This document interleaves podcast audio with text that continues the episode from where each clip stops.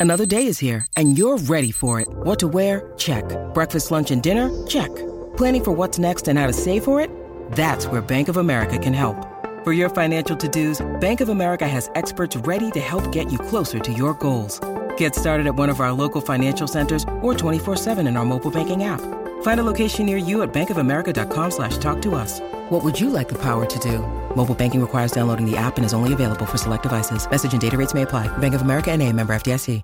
Welcome to Mind Love, episode 35. This episode is all about why and how to induce lucid dreaming. When we work with our dreams, either when we're lucid in the dream or when we do waking work with the dream, we can change this kind of inner dream movie. And by doing so, we enable ourselves to transform on a deep level. Turn up your frequency with Mind Love. Bite sized brain hacks for seekers, dreamers, and doers. It's time to give your mind a little love with your host, Melissa Monte.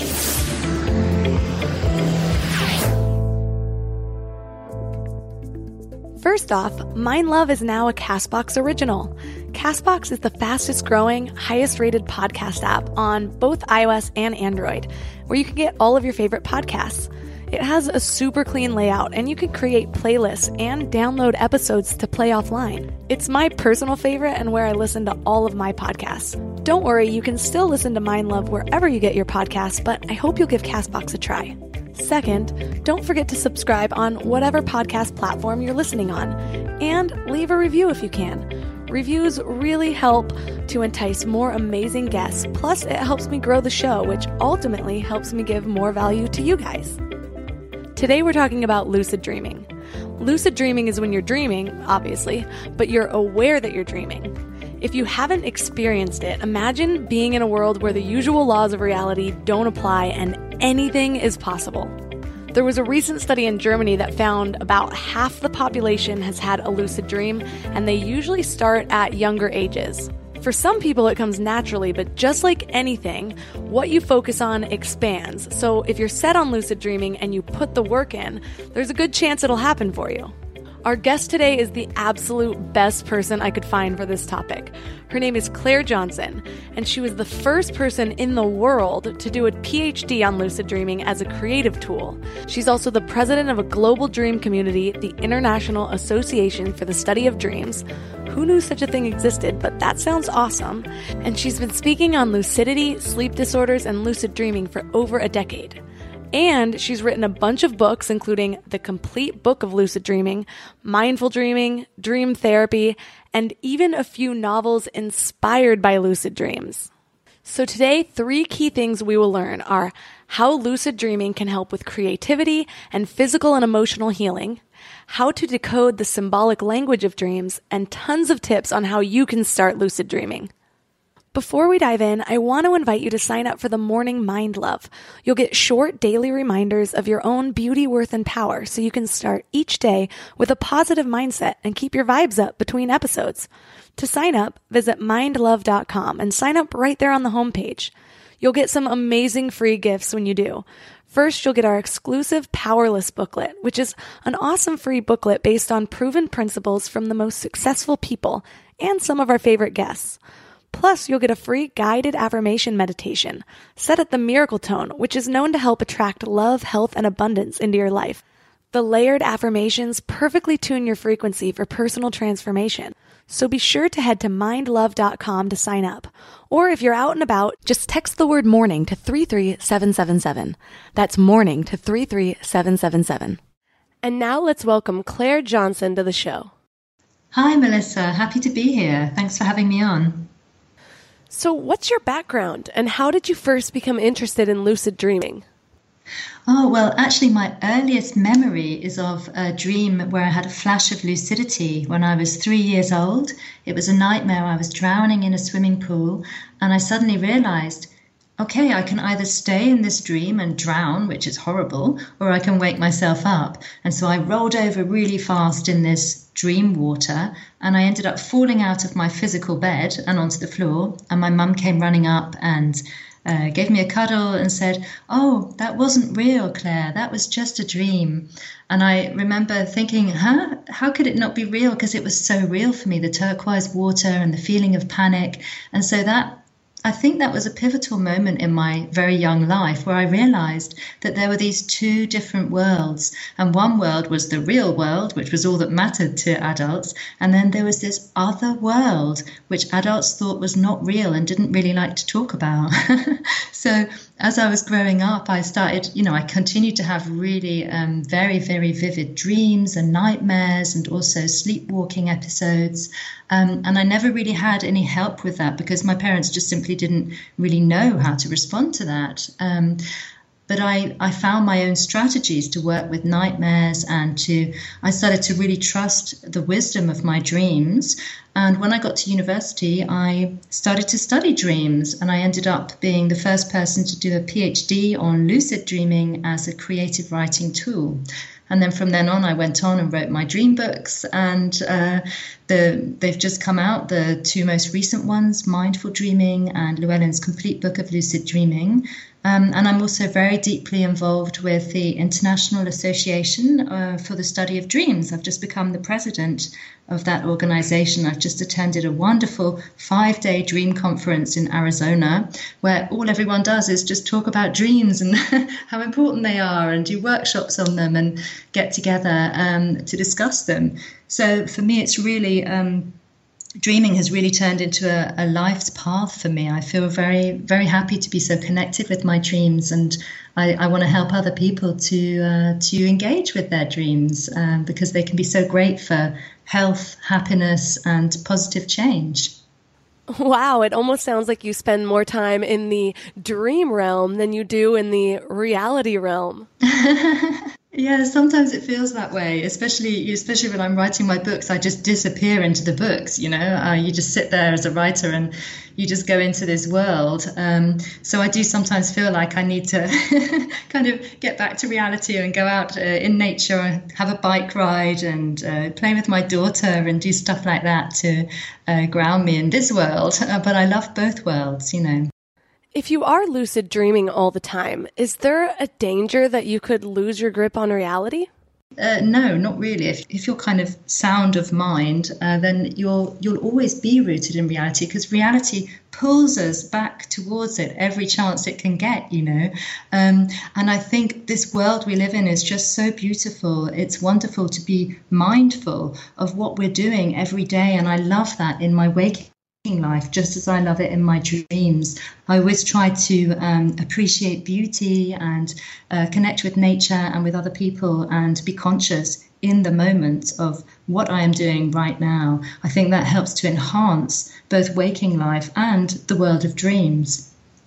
Would you say you have more control in reality or in your lucid dreams?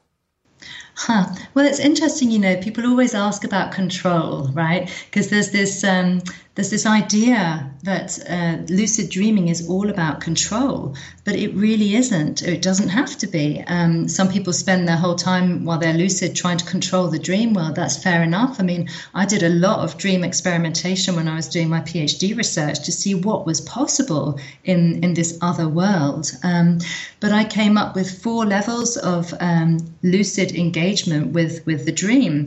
And the first one is passive observation observation, which is when you're lucid in a dream, but you don't make any attempt to engage with the dream uh, or to do anything with any of the dream characters. You're just actually aware, standing there in your dream.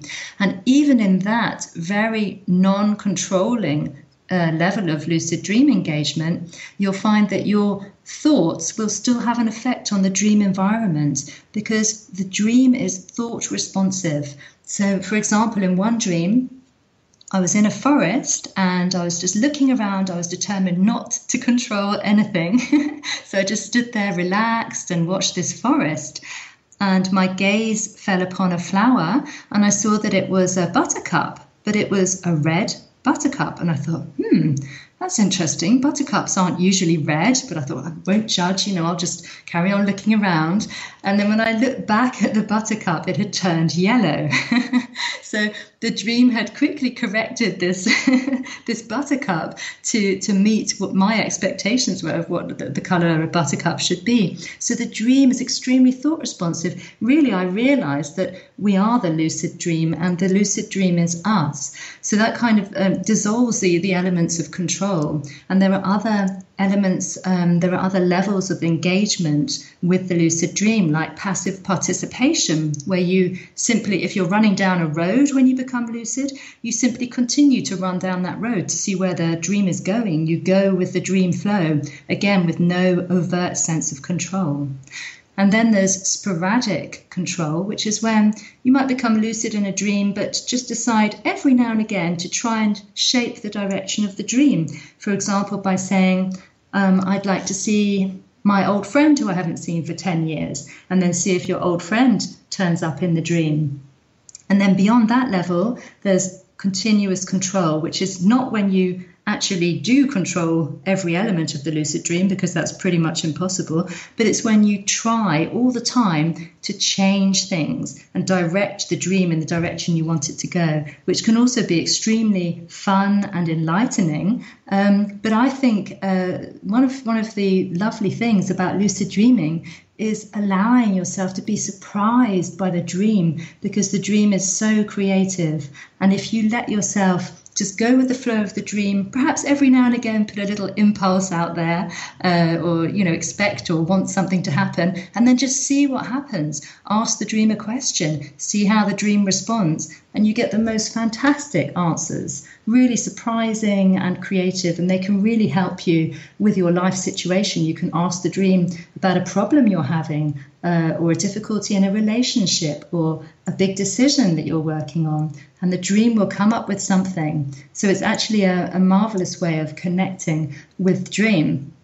And in that sense, you know, it's very like the way we act in, in waking life. You know, a lot of us well we have we have small decisions we can take and have control over but some of the big things in life i mean they just just come along you know you can't control every element of your waking life just as you can't control every element of a lucid dream when you ask your dreams these questions, how do your dreams actually answer? Do you have any examples that might help us get a better grasp on this? Yeah, sure. So, for example, uh, one woman was very anxious and fearful in her waking life, and she used to suffer from recurring nightmares of being chased by very threatening men.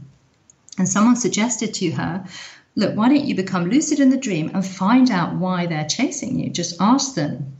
And so she had this dream where she was being chased by a really a really tall man, a kind of giant with really scary glowing green, uh, no, glowing blue eyes, and uh, she was very scared, running away. And she realized she was dreaming, and she turned around to face this giant, taking all her courage because it was very hard for her to do that. And she said, she said, Why are you chasing me? And the moment she asked him that, he shrunk down to a normal size, his eyes stopped glowing, and he looked all sad and chastened and said, You need me for your fear.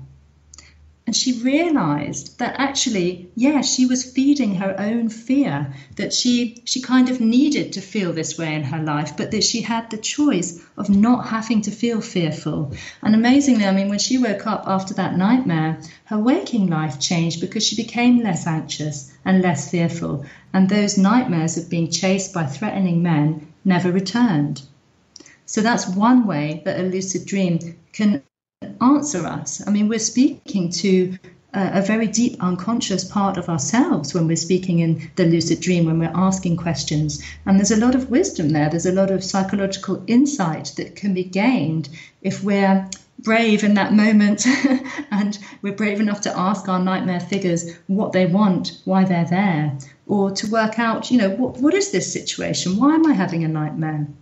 A lot of nightmares they're, they're there as, as kind of healing gifts. They're there to flag up a situation in our life where help is needed. You know, they're saying, hey, there's a problem here.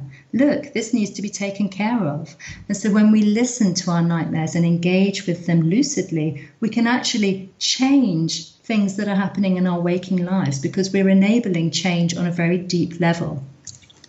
That example gave me chills. It's like straight out of a movie.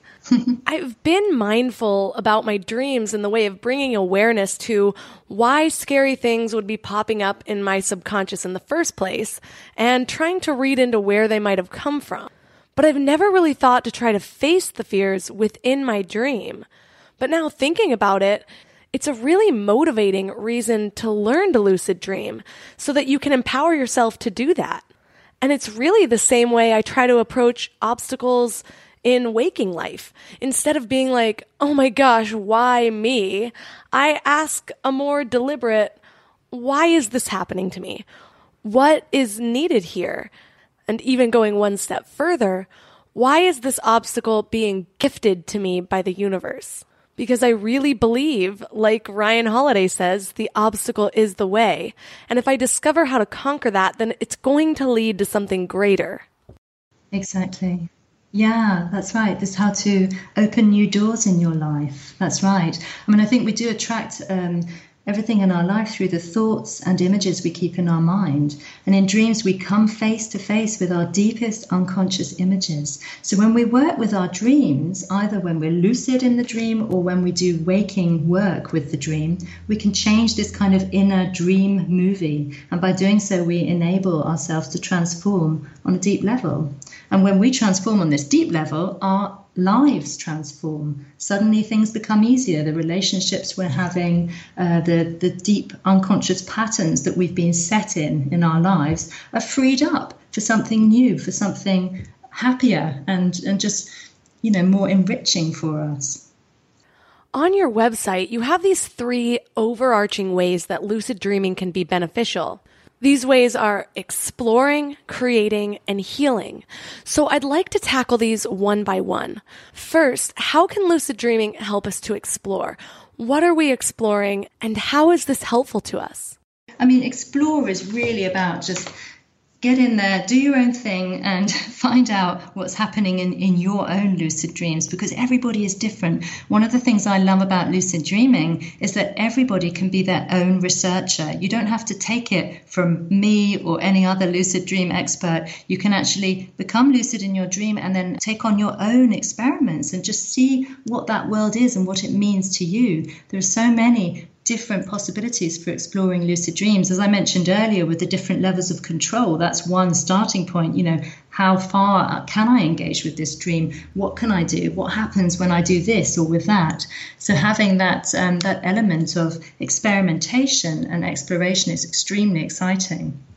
Well, in reality, we're limited by so many things, including our limiting beliefs, the way the brain works, logic, all of these things that we're just not limited by in the dream world. So the idea of being able to explore your consciousness or subconsciousness without those limitations is almost like what we work towards with years and years of mindfulness practice. But moving on to creating, how and what do lucid dreams help us to create? With creativity, I mean, that's a major part of what I've uh, researched because that was part of my, my doctoral research. Um, so, for example, I wrote a novel, Breathing in Color, which was based on inspiration I got from my lucid dreams. And they helped me not just with incredibly vivid, amazing dream imagery that I saw in my lucid dreams, they actually also helped me with the plot ideas and they helped me to get to know my fictional characters better. So, one of the experiments I did was to go into my lucid dreams, and uh, as soon as I realized I, I was dreaming, I would call out that I wanted to meet one of my fictional characters that I was developing in the novel. And that was that was always uh, very interesting because I would always discover something new about them, you know, and the way they reacted to me because they reacted as as people would in waking life. Uh, it was just very surprising sometimes to find out what I learned about them. So that was uh, one way of becoming uh, of helping um, my creative process. And I also interviewed um, a lot of artists um, for my for my PhD research. And for example, one one guy used to just walk into an art gallery in his lucid dreams and look around for the most beautiful painting he could see in that art gallery. Once he'd found it, he would focus on it with full attention until he woke up. And then he'd have this beautiful dream art in his head, and he could then uh, quickly sketch it and then start working on it and actually recreate that art that he had found through wandering through his lucid dreams. Um, and I've also used my lucid dreams for collages. Um, I, I, never really felt that I was particularly artistic, but when I got deeply into lucid dreaming when I was at university, when I was about 19 or 20, I really needed a way of showing, of kind of bringing into the waking world this incredibly vivid imagery that I was seeing in my lucid dreams. And so I found that photo collages were a good way of doing this with a marbling technique as the background, loads of really bright colors. I mean, they look really super psychedelic because when I found whenever I became lucid in a dream, that everything would just light up. It was like Everything in the dream was super conscious, and that reflected my own conscious awareness. The colors were brighter, and it was just absolutely marvelous. The things I would see, incredibly surreal imagery that seemed replete with, with life and consciousness. And so that came into my lucid dream collages. And then, funnily enough, those lucid dream collages would then appear in my regular dreams to remind me to get lucid. They'd act as a lucidity trigger, you know. So I'd be in a regular dream and I'd see my lucid dream collage on the wall, and I'd think, what's that doing on the wall? Oh, yes, it's because I'm actually dreaming now. And then I would become lucid again.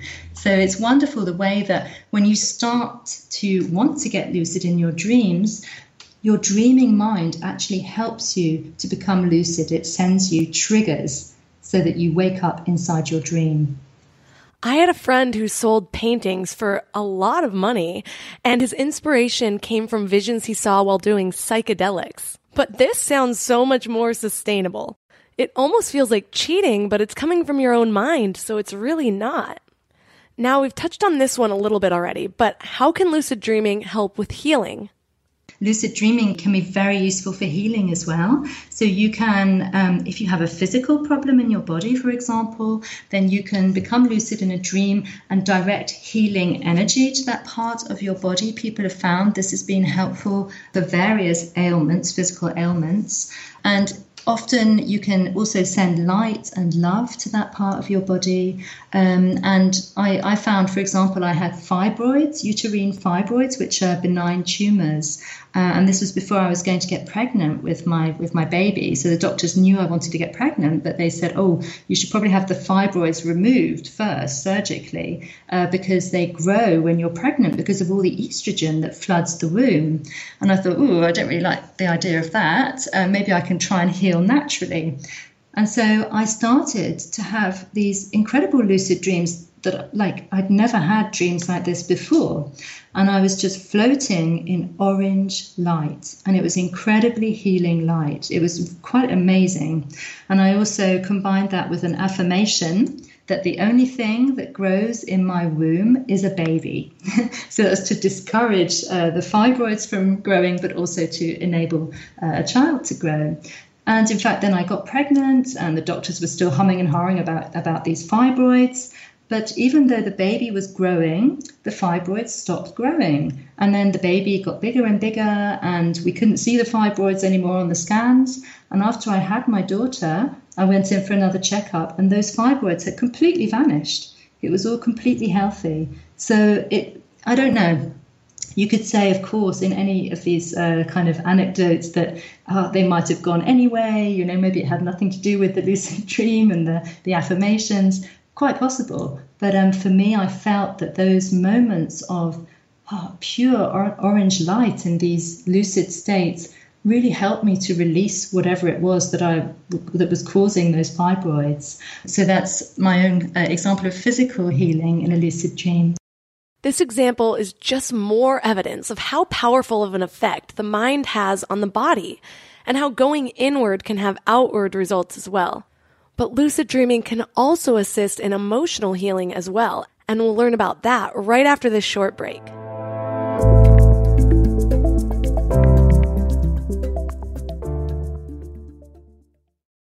And if this is your first time giving your mind a little love, I have a few goodies for you. First, don't forget to subscribe so you never miss an episode. And second, sign up for the Morning Mind Love. Think of it like a weekday oracle from your highest self to help you start each day with a positive focus. Plus, you'll get two gifts absolutely free a 30 minute binaural meditation and 30 days of journaling prompts to help you remember who you truly are. So join over 9,000 people and go to mindlove.com to sign up or text the word morning to 33777. We're all here just trying to live our best lives, right? And while you're here listening to a podcast, you might feel like you're on the right track, but then you visit family or you have a work deadline or something unexpected comes up and you're all stressed out and it feels like all the work is out the window. That's why it's so important to consciously curate what you can control, like who you surround yourself with, what you watch, what you listen to. So I'm going to add another podcast to your toolbox The Dr. John Delony Show. He has a PhD in counseling and has been sitting with hurting people for 20 years.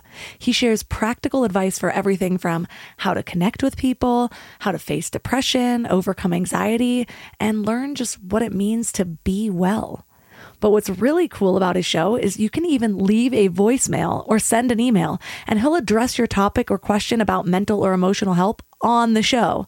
So no matter what you're going through, the Dr. John Delony Show is here for you. Listen to the Dr. John Delony Show wherever you get your podcasts or follow the link on the website. This show is sponsored by BetterHelp. I really need to get something off my chest. Being a mom of a three year old boy is really freaking hard, and sometimes it has me questioning my sanity. But then he'll grab my face and call me his sweet little mama. Yes, that's a real thing he says, and it will all melt away until I break his banana. I thought I was done with emotionally abusive relationships, but nope. We all carry around stressors, big and small, and when we keep them all bottled up, it can start to affect us negatively. Therapy is a safe space to get things off your chest and to figure out how to work through whatever's weighing you down. For me, just talking things through is hugely helpful, but it's so hard finding friends and family that are unbiased or non judgmental. And therapy isn't just about dealing with major trauma, you know? It's about learning healthy coping mechanisms, setting boundaries, becoming the best version of yourself. And BetterHelp makes it super convenient too. Everything's done online so you can fit therapy sessions around your schedule. Get it off your chest with BetterHelp. Visit betterhelp.com slash mindlove today and get 10% off your first month. That's betterhelp, H-E-L-P dot com slash mindlove.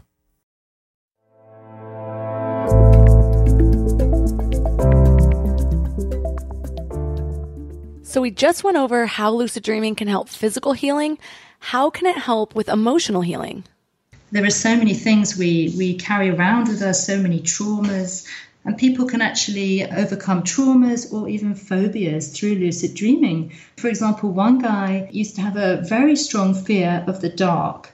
He couldn't sleep in the dark. He had to have lights on. He didn't know why this was, but it was really bothering him. And so he used to have these recurring nightmares of a demonic cupboard, like a really awful cupboard, very, very scary. And he decided to become lucid in the, the next time he had the nightmare and then face this demonic cupboard. So he became lucid in, in this nightmare, and it took all his courage to walk towards this cupboard.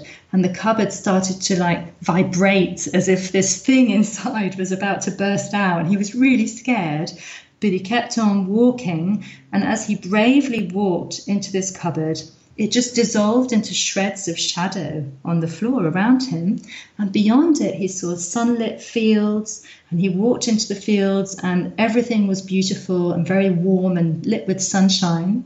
And he woke up and he wasn't scared of the dark anymore. His fear of the dark had vanished, and those demonic cupboard dreams never came back either.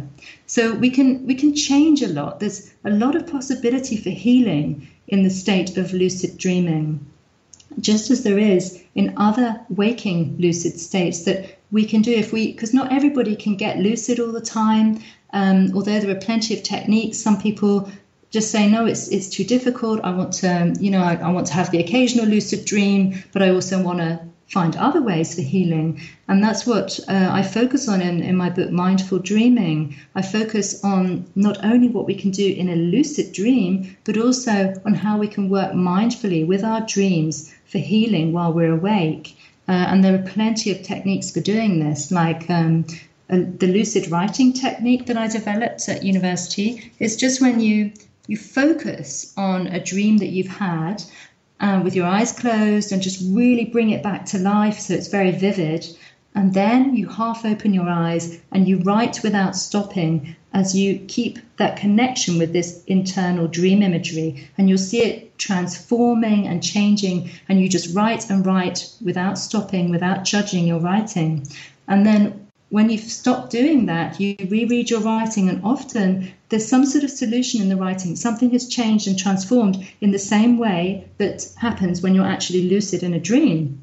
And one guy uh, came to one of my creativity workshops and he said, I've been blocked for six months. I can't write, I can't do anything. And I'm having these recurring nightmares of these ships, beautiful ships that are coming in and they're being smashed on the rocks. And I'm standing at the top of the cliff and I'm seeing this all happening and I can't change anything and I feel dreadful and they're just getting smashed to pieces. And so he worked on this in lucid writing. And when he'd done his lucid writing, he said, Wow, something incredible happened there. He said, Instead of the ships coming in and smashing on the rocks the way they always do in my nightmares, in the lucid writing, I saw them rise up from the sea and fly up to the top of the cliffs to safety. And he was very pleased about this and felt like he'd resolved something. And I saw him a couple of months later, and he said that, in fact, just that simple changing the imagery like that or allowing it to spontaneously change had made him understand that bad things happen, but you can change your perspective on a situation. And that had completely helped him with the problems he was having in his life. And his creative block had dissolved that day as well. So we can create this, this lucid, mindful change in our lives when we do waking dream work, just as we can in a lucid dream. I love that lucid writing technique because I feel like every time I start to journal something, everything just becomes so much more clear even just bringing awareness to it in general. My most memorable recurring dreams have always stopped once I've finally told someone about it or spoken it out loud. When I was really little, I used to have this recurring dream that I was stuck in this room with high ceilings but no windows, with just my mom, my older cousin, and a lion. The room was all cement with high ceilings and no windows, but there was one single cement throne in the center. And somehow that was the only spot safe from the lion. My mom was sitting on the throne and she could only scoop one of us up with her, and my cousin kept jumping up before me. I'd be standing there just bawling my eyes out, pleading for my mom's help. Then the lion would growl this deep, ferocious growl, leap at me, and then I'd wake up. Looking back, it totally stemmed from the fact that people always thought my cousin Tracy was my mom's daughter and not me. And as a little kid who's obsessed with her mommy, that's like really hard to deal with, especially as an only child with a single parent.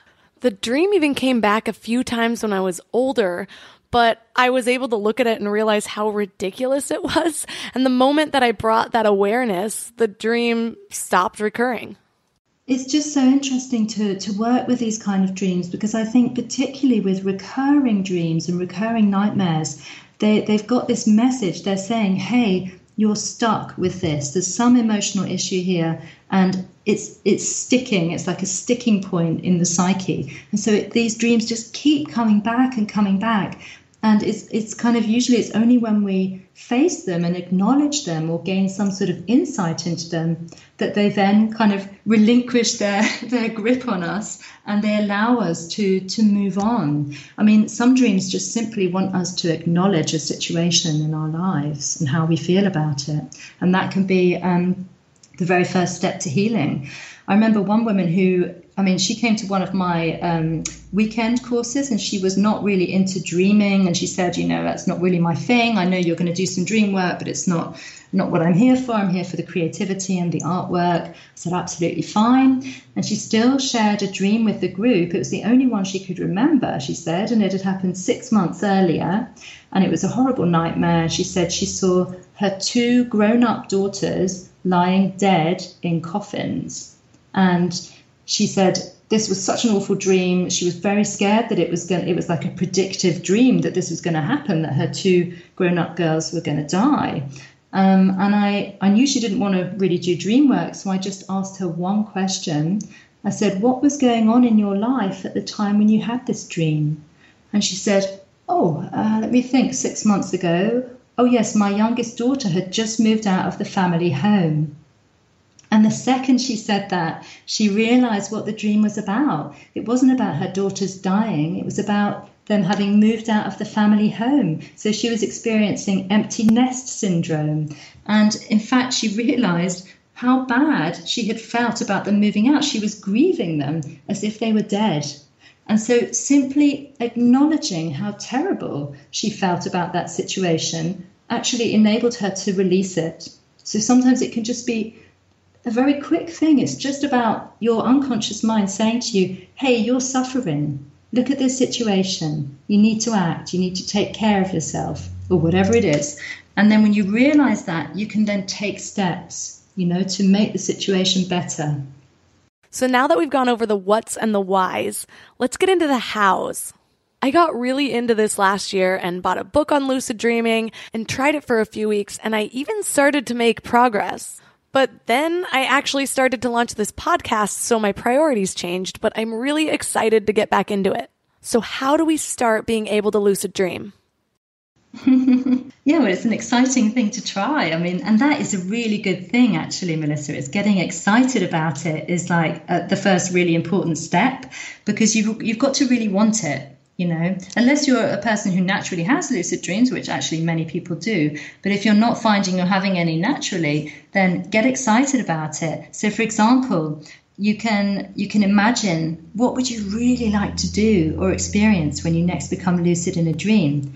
And again this is not because it actually matters what you do when you become lucid but simply because if you have an idea that excites you that will help to cement your intention Okay, so you'll you'll start to feel like, yeah, that is an actual concrete thing that I want to do in my next lucid dream. I'm excited about it, and yeah, I'm going to make it happen. And then take the time to just visualize what you're doing in this this uh, lucid dream that you're going to have.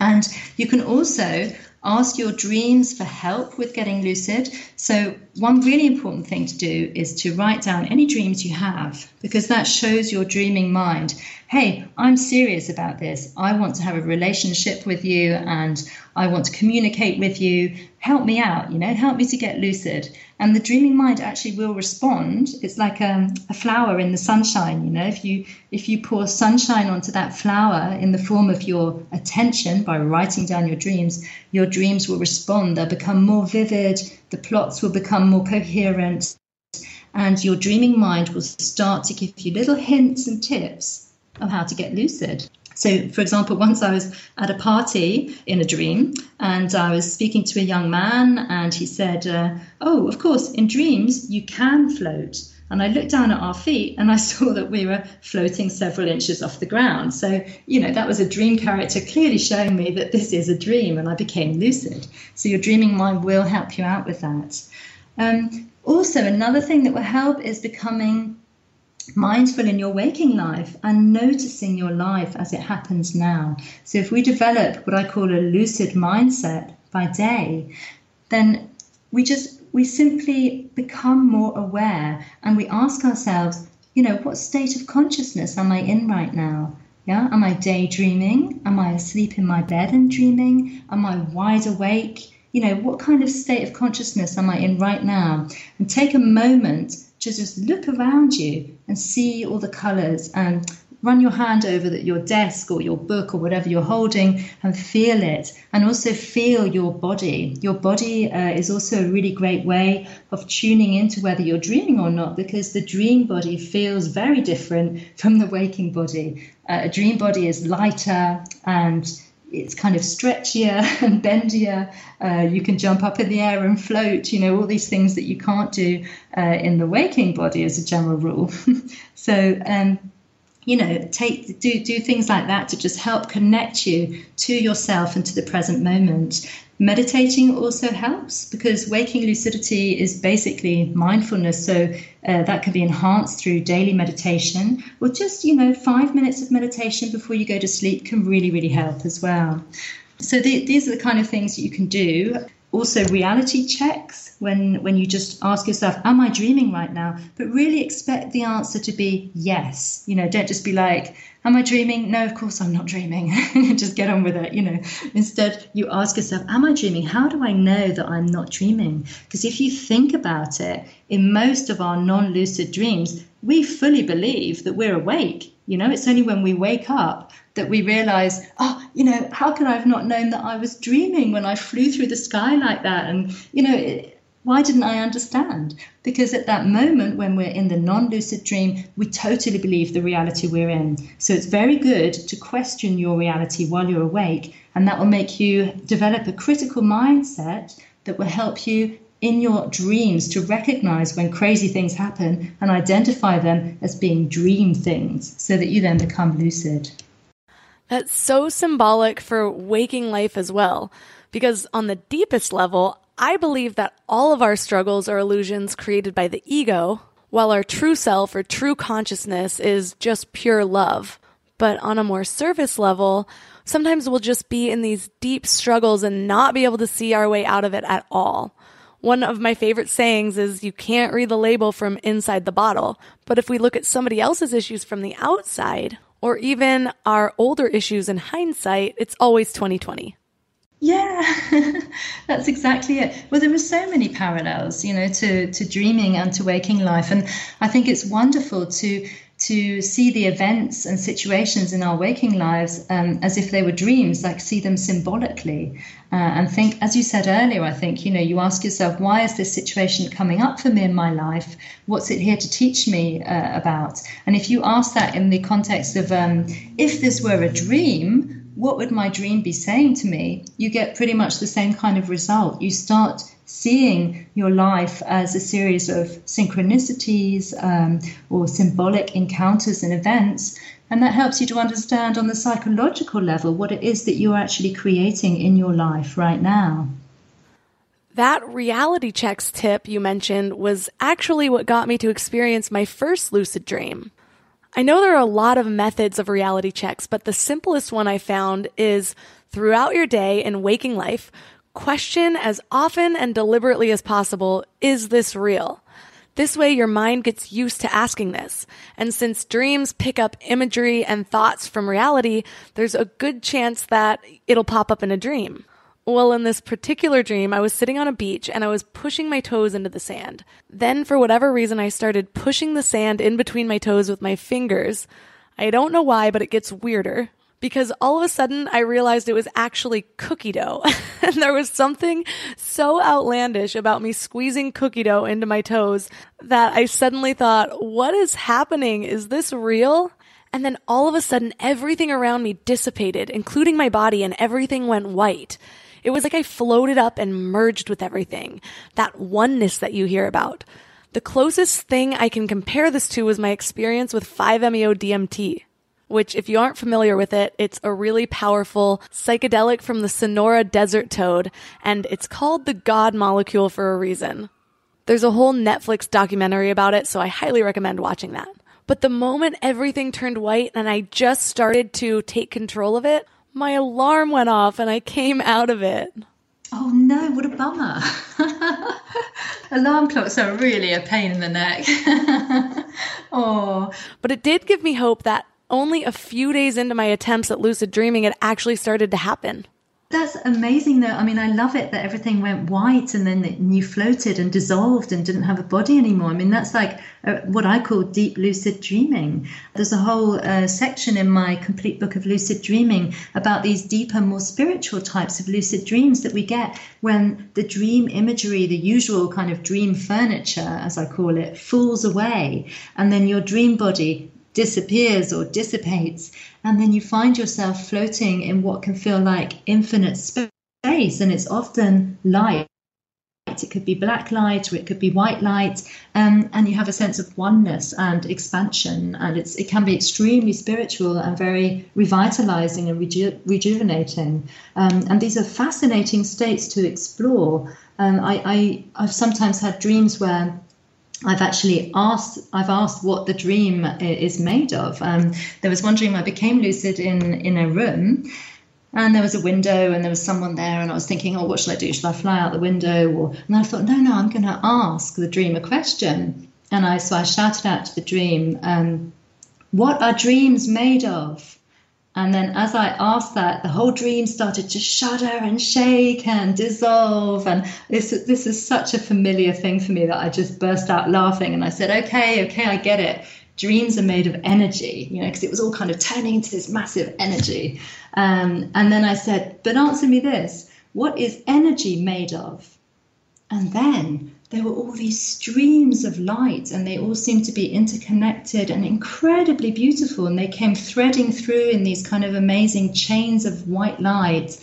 And i gasped. I was just in awe and i said oh right energy is made of light. And the more that I've experimented with my lucid dreams, the more I've found that when everything falls away, what you are left with is light and it's brought me to my theory of uh, of the lucid light that it's like the baseline state of consciousness so we tend to think of waking reality as our baseline state of consciousness right but I don't think that's true at all. I think it's actually uh, this state of light that you perhaps, you know, briefly experienced also in your own lucid dream, this dissolving away and just becoming a part of this light. Uh, and it can be well, an experience of radiance and oneness. Uh, so that's an experience that you can have through lucid dreaming. And one of the best ways of uh, getting into that state is to meditate in a lucid dream.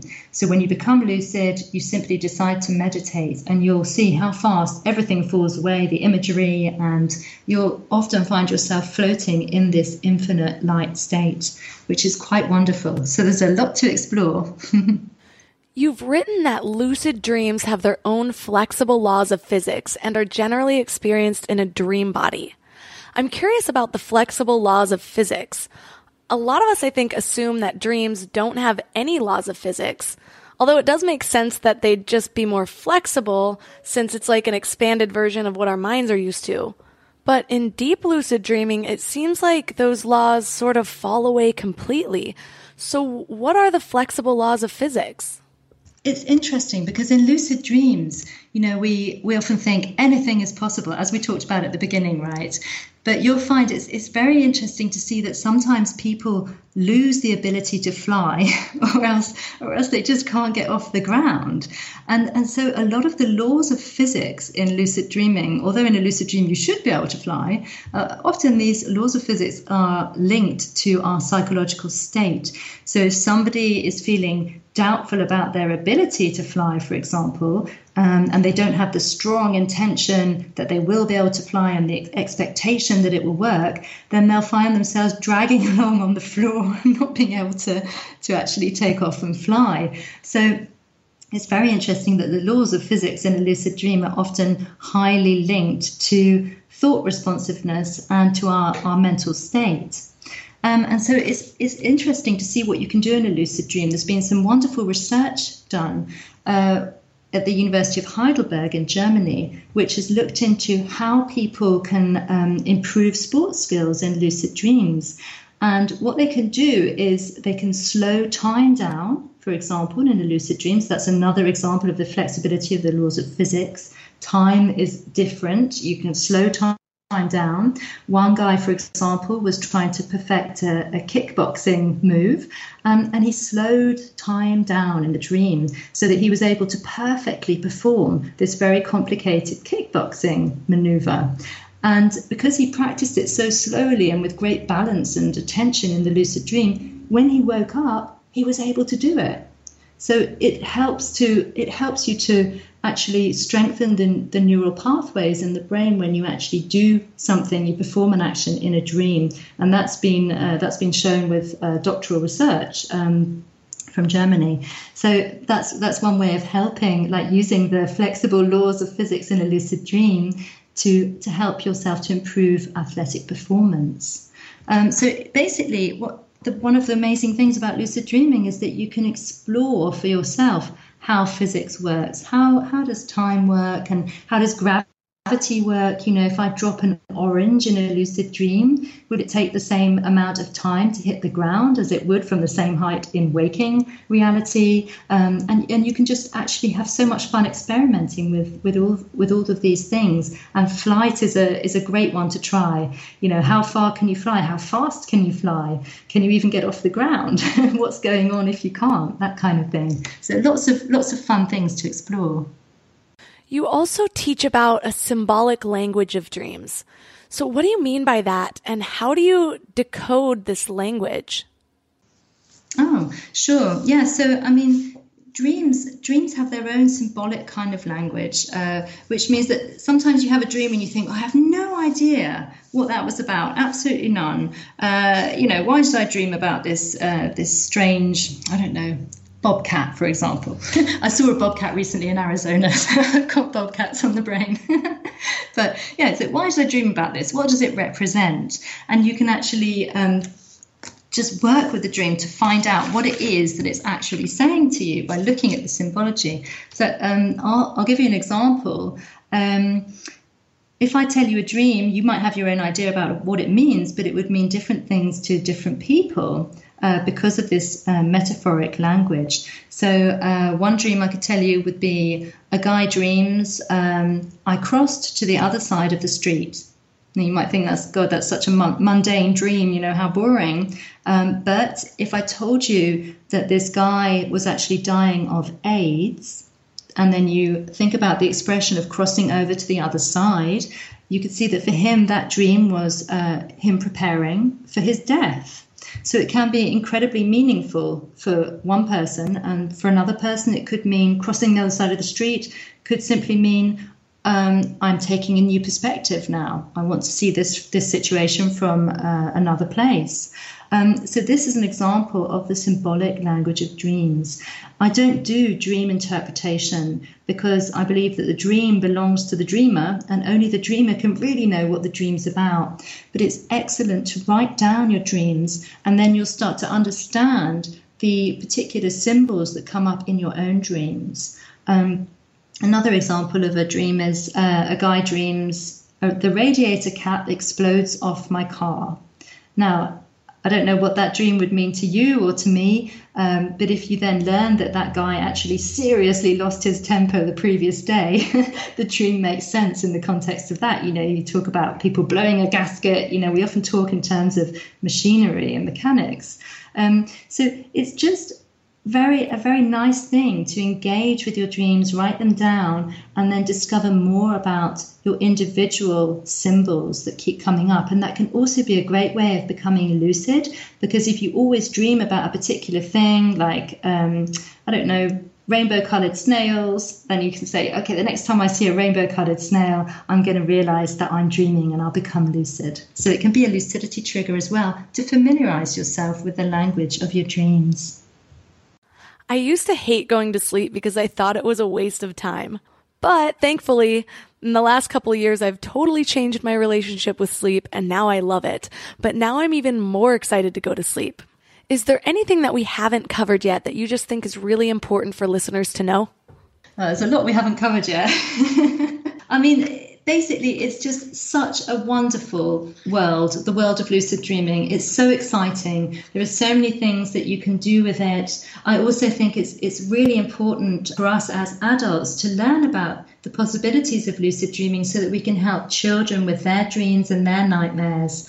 You can also draw on your dreams to help you to overcome grief uh, when you're bereaved, somebody you love has died.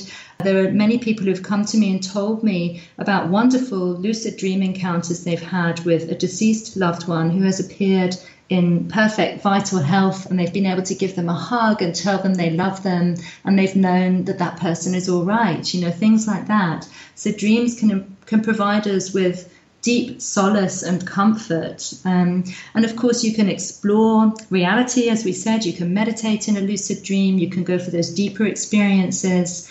Um, you can also heal yourself psychologically, uh, overcome nightmares, improve physical skills, uh, promote creative skills, uh, all sorts of, of different things. So there's a whole other world out there to explore. And I just encourage people to to explore their dreams, um, not only when they're lucid in their dreams, but also in their waking lives. It can be just incredibly beneficial and very, very deep and wonderful. Wow, yeah. After my dad died, I had this dream that I was standing in my grandma's driveway and suddenly my dad walked up. In the dream, I was aware that he was already dead, so I broke down into tears, unconsolable, just hysterically crying. And he just kept saying, I just need you to know I'm okay. Everything's going to be okay. Oh, it really is so moving when that happens, and it, it, it's just incredibly meaningful. So that's a moment to cherish, you know, that is a moment of connection to cherish for sure. Oh, thanks for sharing that. Oh. It was. And at the time, I kind of felt like I wasted the encounter because all I could do was cry and I couldn't even get any words out. And obviously, there were things I wanted to say. But now looking back, I'm just really grateful for the memory. I actually had a few more weirder ones afterwards, but but any and all of them would have been so much cooler if I actually had control. So for those of us who are interested in learning more about lucid dreaming, where can we find you online? They can go to my website, which is www.deepluciddreaming.com. And there, there's all my books and all loads of information about lucid dreaming and a free ebook as well that they can download. So just explore the site and you can get in contact with me via the contact page. And I do respond to those emails that I get. So please stay in touch. Well, guys, I'm going to bed. For all the links mentioned in this episode, including that Netflix documentary on DMT, go to mindlove.com slash 035. No, but really, I am so excited to go play in Magical Dreamland. And I'd love to hear any stories you guys have about lucid dreaming. So tell me all about it on Instagram at Mindlove Podcast. I have separate posts for every episode, so I love hearing what you guys think and I respond to everyone. Plus, I've been loving IGTV lately, so it's almost like having mini Mind Love episodes several days a week.